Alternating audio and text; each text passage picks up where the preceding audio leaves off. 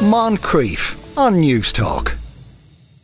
It's time for How To, when we address the sorts of decisions we don't take every day. Today, it's how to take your employer to court. Breda O'Malley is Head of Employment Law at Hayes Solicitors in Dublin. Afternoon, Breda. Good afternoon, Sean. Do you get many people who come into you and you say, go back and talk to HR and, and uh, talk to y- your bosses first before you take this kind of drastic step? Yeah, I mean, predominantly when people contact us for legal advice, we ask, where do you want to land with this issue? And if somebody says they want to remain in employment, we say, it's not a good idea to introduce a solicitor to that relationship. Because if a solicitor starts going out to bat for you as an employee, really it's game over mm. in terms of employment relationship. I draw the analogy to a husband sending a wife a solicitor's letter. It's kind of all over. Yes. You know, so it's kind of at the death knell. So instead, what we would tend to do is support the employee in the background. Um, to achieve whatever their goals are by shadowing them, maybe assisting them to write, or if it's somebody's own grievance, something they're upset about, I- generally say to them, look, I'm not ever going to express it in the same authentic way that you will. It's your story. Tell your hmm. story and don't be afraid to tell it. And then I can give them a legal framework into which that fits in a worst case scenario if improvements don't come. And oftentimes with employees as well, I'm having a reality check with them because many times people will call and say, Oh, my boss said that to me. Do I have claim? Can I get money? And I say, no, no, no, no. Go back up the yard. It's not like that. It's not like that in Ireland, um, nor should it be, because we do have a quite a sense of entitlement in our culture and a highly litigious culture. So oftentimes it's the reality check to say to people, look, bad things happen to all of us every day, every hour of every day, but look, is it grave? What's the magnitude of that? Is it repeated? Is there somebody continually ignoring you when you call out your concerns around that? Whereas if it's a kind of a run of the mill cut and thrust of a workplace people, yeah. not, it might oftentimes not even escalated up to row level, but people hmm. don't like the way somebody looked at them or they try to performance manage. And so oftentimes my role as a lawyer is actually to kind of say to people that what what people might have said to you at home or your friends in the bar on Friday night about, oh, you need to claim about that or get money for that. That as a lawyer, I'm saying to you, really? You know, perhaps it's just a reality check of is this not sort of part of life and that you speak up for yourself and you hmm. articulate, but it doesn't need to culminate in a cause of action that's Yeah. giving you giving you monetary compensation as such. Not always. And w- when you ask them the question, what do you want to get out of this? Do they even know what they want to get out of this? Um, it's amazing, actually. So often people come in and they are absolutely broken as people. Um, they're maybe with their doctors on antidepressants, not sleeping, and this can be going on for a year, a year and a half. And they're sitting there, and we know there's a buoyant employment economy, and there was that right across many sectors until recently. We know there's a retrenchment now in IT, but generally, such a buoyant market. So I'm sitting there with this broken person, and my first question tends to them to be why why are you still there and often they're shocked by that but i do that very deliberately so as to sort of shake them out of the mindset that they're in of thinking woe is me and i've been wronged by the world and by my employer and it start it starts the thinking process to really what are their priorities as a human being as a person what do you want to get out of this and so it, it can take time and sometimes people are shy to say, and usually they put it at the bottom of the list, but I kind of keep probing and I don't give them the answer uh, to say the money piece. Yes. Um, sometimes it's, it's to say, well, why should they get away with it? As in, why should my employer get away? Or I don't want them to treat my colleagues like that. And I say, okay, we can give you fixes for all that stuff. But usually, the money is in there in the mix as well, but there's sort of a shame element in Ireland about kind of saying I want to be compensated in monetary terms, even mm. though it is a motivating factor for many. Yeah. Now, on the issue of the monetary terms, people might kind of rock into you and go, I want a hundred grand, Yes. slamming the desk. The, it, the expectation should be somewhat lowered, I imagine. all depends on the circumstances. You know, there could be compensation of multiples of that in, in scenarios, and then there could be compensations of a tiny fraction of it and no compensation at all. Um, where we might say to somebody, look, to pursue that legal cause of action is going to cost you more than actually you'll get out of it. So it really is an assessment of what are the circumstances giving rise to your potential claim. Is there a legal cause of action out of it in the first place? And if there is, what are the ports of call to seek a remedy for that? And then what's your prospect of success? What are the risks? What are the costs? What's the publicity, the reputation damage to you? So it's looking at all of that in the round. It's not a straightforward A to Z of, oh, that happened, so you get 100 grand. Yes. Yeah. So if So if if you have a person comes into you, they have tried in, in, in internal matters, they haven't gotten any satisfaction in, in, that regard. Generally speaking, what kind of categories do you tend to deal with mm-hmm. uh, in terms of grievances? Yeah. In terms of uh, more, I suppose I'd answer that more in terms of the grievances that go on to be legal claims. Do yes. you mean it in that yeah. context? Yeah. There are a lot of equality issues. If you think in terms of equality law for employees, there are nine protected grounds. And those range from is there age discrimination? Is there gender discrimination on grounds of your sexual orientation? You know, there's a whole range. Traveller, um, are you part of the traveller community and suffering discrimination? So let's say at the moment it's quite popular in the whole retirement age that many employers still assume that well we've 65 in the contract so you go at 65 and many employees are contesting that saying firstly I can't afford to. Secondly I love my work and I don't want to go. Um, so there are employees that are bringing claims resisting that on the grounds that well to make me retire at 65 is actually discriminating against me. Mm. I'm well able to work. So that's a common claim. Another one is around pregnancy, maternity, but there are any there's such a range. So that's just in the equality domain. Then there are unfair dismissal type claims where you're fired. It might be because of a performance issue, conduct issue, and you might say, well, there was no fair process applied there. I was just jacked out, or it was really disproportionate that they fired me. It was a first offence. I was an exemplary performer. So you know, a whole myriad of things. Mm. Then there are claims, let's say, under what we call the transfer regulations, where there might be um, for instance, a bar or a hotel bought out by another, um, a merger of businesses, and they might say, well, we've enough for our own staff, we won't take the, the new incoming staff. And those incoming staff have the same rights as the the buyer's current employees to have a job. Um, they, they can't just be dismissed um, because the employer says, I've enough already. Mm. It, the employer has to go through a pooling of all of the staff and not just the incoming ones. So that's another area where there's a challenge. Protected disclosures is a prop- popular one as well. That is a legal term, is not well recognised. We tend to use the um, uh, colloquial term of whistleblowing. Yeah. And that's where an employee speaks up as they're encouraged from a public policy perspective to speak up if there's an irre- irregularity in the nature of a contravention of revenue rules or health and safety or there's a whole range of things one could whistleblow about. And if one experiences adverse consequences like penalisation, you don't get the promotion really on objective grounds you believe you ought to have got, or you don't get the same bonus you've got every other year, and you know this is really a dig as a response for you mm. having spoken up. There is a whole range of um, significant legal protections there for employees, and you don't have to be dismissed in order to invoke them.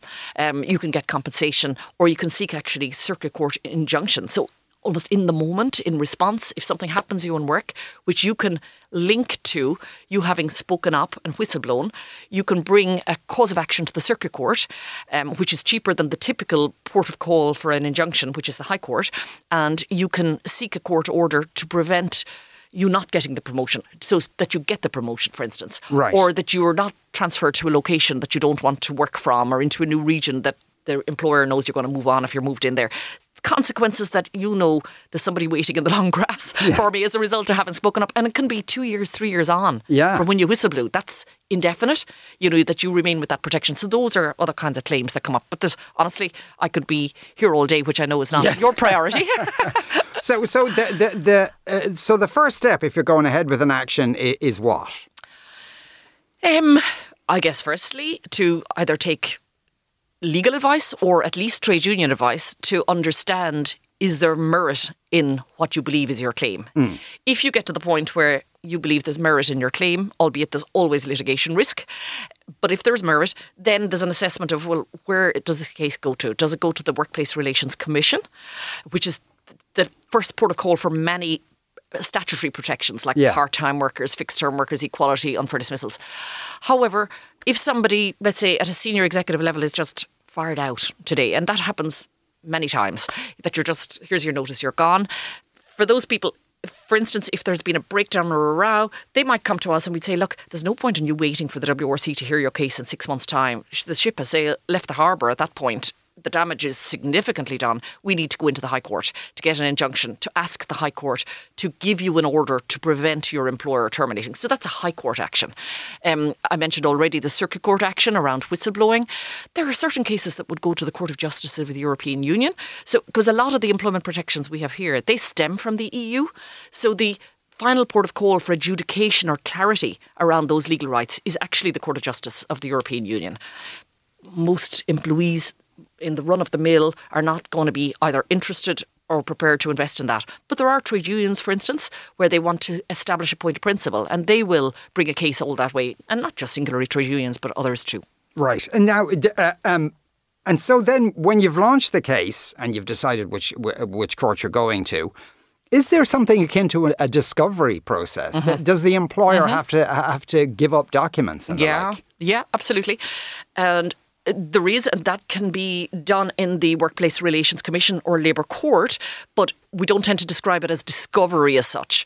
Um, but there is an opportunity where you can apply to the Workplace Relations Commission or Labour Court and say, look, there's a particular document I know my employer has, so I want you to give a, effectively an order, a legal order, requiring my uh, employer to turn up at the hearing and to produce that. However, much more commonly, the area of discovery arises in what we call civil litigation. So that's in the civil courts, the four courts as yeah. we describe them. That could be the district, circuit, high, court of appeal, or supreme court. And there is um, a well-known and expensive discovery process that happens there, where both parties have an opportunity, and they're required to disclose what's relevant and what's necessary. And in the employment context, an interesting one comes up because where employees come into us and they say, I have a personal injury claim. I have a psychiatric illness as a result of how I've been treated at work. My employer breached its duty of care to me. It was foreseeable I was going to have a breakdown if they kept treating me the way they did. And it has culminated in me having depression, psychosis, whatever it is. And those are the marks that have to be met in order to bring a successful personal injury claim as a result of, for instance, bullying at work. And in that scenario, I have to say to the employee, well, to take that case, you need to be prepared that you will be requested to hand over your last 10 years' medical records to your employer. And a lot of employees are not up for that. Mm. And if there's anything in those that shows a propensity to mental health unwellness or a family disposition to fa- um, unwellness, that can go even deeper than the sort of st- the standard 10 year cut um, on your medical records. And that's really going back into any consultants you've seen, the GPs, counsellors, psychologists.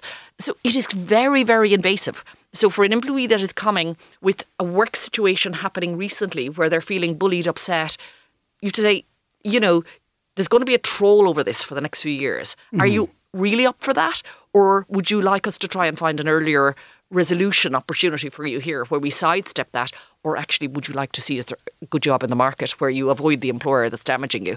Because you really need to be up for the deep dive of the investment, both financially and personally, yeah. if you're going to pursue that claim to the end. Yeah. Because sometimes proving things like bullying, it, strikes me it's kind of a yes, you did, no, you didn't kind of mm-hmm. argument rather than because no one's mm-hmm. going to write down on a piece of paper, mm-hmm. yes, I bullied Mary uh, over a three year period or indeed someone didn't get a promotion mm-hmm. for a particular reason. Mm-hmm. They'll always, you know, cover mm-hmm. it with some other motive. Uh, how do you go about proving that? Yes.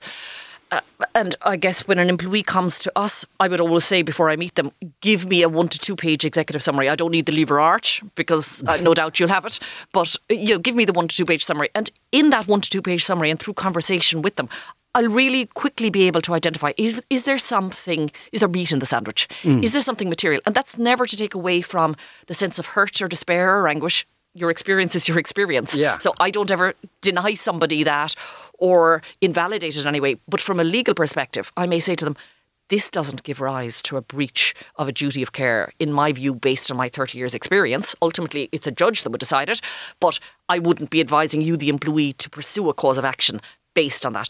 And it's it's quite commonplace. I, I can tell you a scenario that somebody that has been unwell, uh, they're really, really sensitive to almost someone looking at them a different way. And that's really difficult for an employer to manage as well, or for managers to manage. But the person's wondering, do I have a legal cause of action? And I'm saying, that's just routine. It's yeah. not even out of order kind of behaviour. It's just routine. But people can be very unwell themselves. Yeah. So their perception can be skewed. So you have the whole range in that.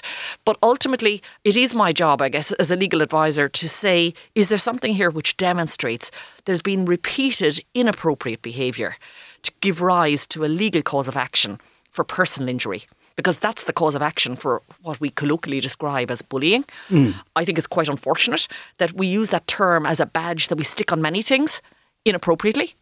So people with the slightest level of grievance or anguish are inclined to say, Well, I've been bullied. It might be their employer saying, You need to pull up your socks and do that better. Oh, they're, they're bullying me. I didn't like the way they said that. That's not bullying in real life. But and and also in that kind of scenario, do you have to prove some damage has been done? If you Yes. go into work every day and your boss shouts at you and Yeah. calls you a bollocks, that uh, that might hurt your feelings, but that, that doesn't necessarily mean it's it's injuring you. In. Exactly, because you could have the most wonderful case of demonstrating technically that you've been bullied.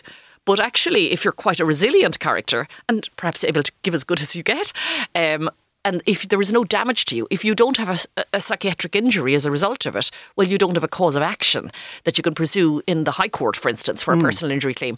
But I tend to say, employees might feel a bit deflated when they come in to me and say, Well, I've given you all that detail, but you're saying because I don't have a psychiatric injury that I can't do anything with it. And I said, There's lots you can do with it. You can make it clear to your employer you don't like the behaviour, you can change and get another job. There's lots of practical things. But can you pursue a legal cause of action for it that'll give rise to a compensation claim? You can, but I think you lose it, and therefore you lose your shirt in terms of money pursuing it, and you'll put your life effectively on pause for a few years while you wait for that to run its way through the system. So is that really where you want to be? Hmm. Would, would, I assume the same criteria wouldn't apply if it was a case of, say, sexual harassment. Um, no, you don't. No. A sexual harassment, it goes to the Workplace Relations Commission typically. Now, obviously, sexual harassment could form part of a personal injury claim as well. But let's say if one comes in with a singular incident that happened, for instance, at a Christmas party, and they tell you about uh, an incident, and there have been horrific ones that have come across my desk, then in that scenario, it's really making that known to the employer that something inappropriate has happened to me. Then the first question for an employer is, well, was that party in the course of work? Was it a work party, or were you just out with colleagues? You know, is it related to work at all? Yeah. There's the uh, whole involvement of the police in that scenario. You'd say GP, counsellor, etc. But back into the legal framework, somebody can pursue that and they don't have to be able to show a psychiatric injury in order to pursue a successful claim. If they can demonstrate that, look, my employer didn't have a safe work environment in the sense of they hadn't made it known that that behaviour isn't tolerable. Um, and when I brought it to their attention, they were remiss in how they dealt with it and they were a bit cavalier and dismissive. Then that person, if they can demonstrate that it's not just one person's word against another, if they can prove that they're, and they might have texts or WhatsApps and lots Yeah, of other evidence okay. to support it, if they can, they could pursue a successful claim for compensation. And there's other orders the Workplace Relations Commission can give, such as management need training in there, staff need training in terms of what's appropriate behaviour and dignity at work. Mm. If you can't definitively prove the sexual harassment, but you can prove that your employer perhaps didn't take your complaint that seriously, mm-hmm. do you still have a case in that instance? Mm-hmm. You wouldn't have a case for a successful sexual harassment case there um, because, uh, you know, your employer having the appropriate policies and framework and safe work environment is a step to an employer defending themselves against such a claim. But if you can't prove the harassment arose, your employer is not going to be responsible for you being sexually harassed. Yes. Okay. And uh, do, do cases of false claims come across your Yes. desk? Yes. Yeah. Uh, And it's becoming increasingly common and it's very disturbing. And um, if I may say it against my own gender, um, it has tended to arisen more so in recent times where women make false claims against guys. And it is so damaging. It is career suicide, excuse the term, to guys when that is made. And, you know, uh, there's an assumption that when somebody speaks up, that they're telling the truth. And even where an employer suspects that it's not truthful and it's motivated by something else, unfortunately, or fortunately, employers need to be seen to react to that mm. in a particularly thorough way. And we would want it to be looked at thoroughly. But I think the balance needs to change where there isn't an assumption of truth just because somebody speaks up about something inappropriate of that nature. I think everyone deserves fairness. Breda O'Malley is Head of Employment Law at Hayes Solicitors in Dublin. Breda, thank you very much. You're very welcome, Sean. Thank you. Moncrieff, weekdays at 2 p.m. on News Talk.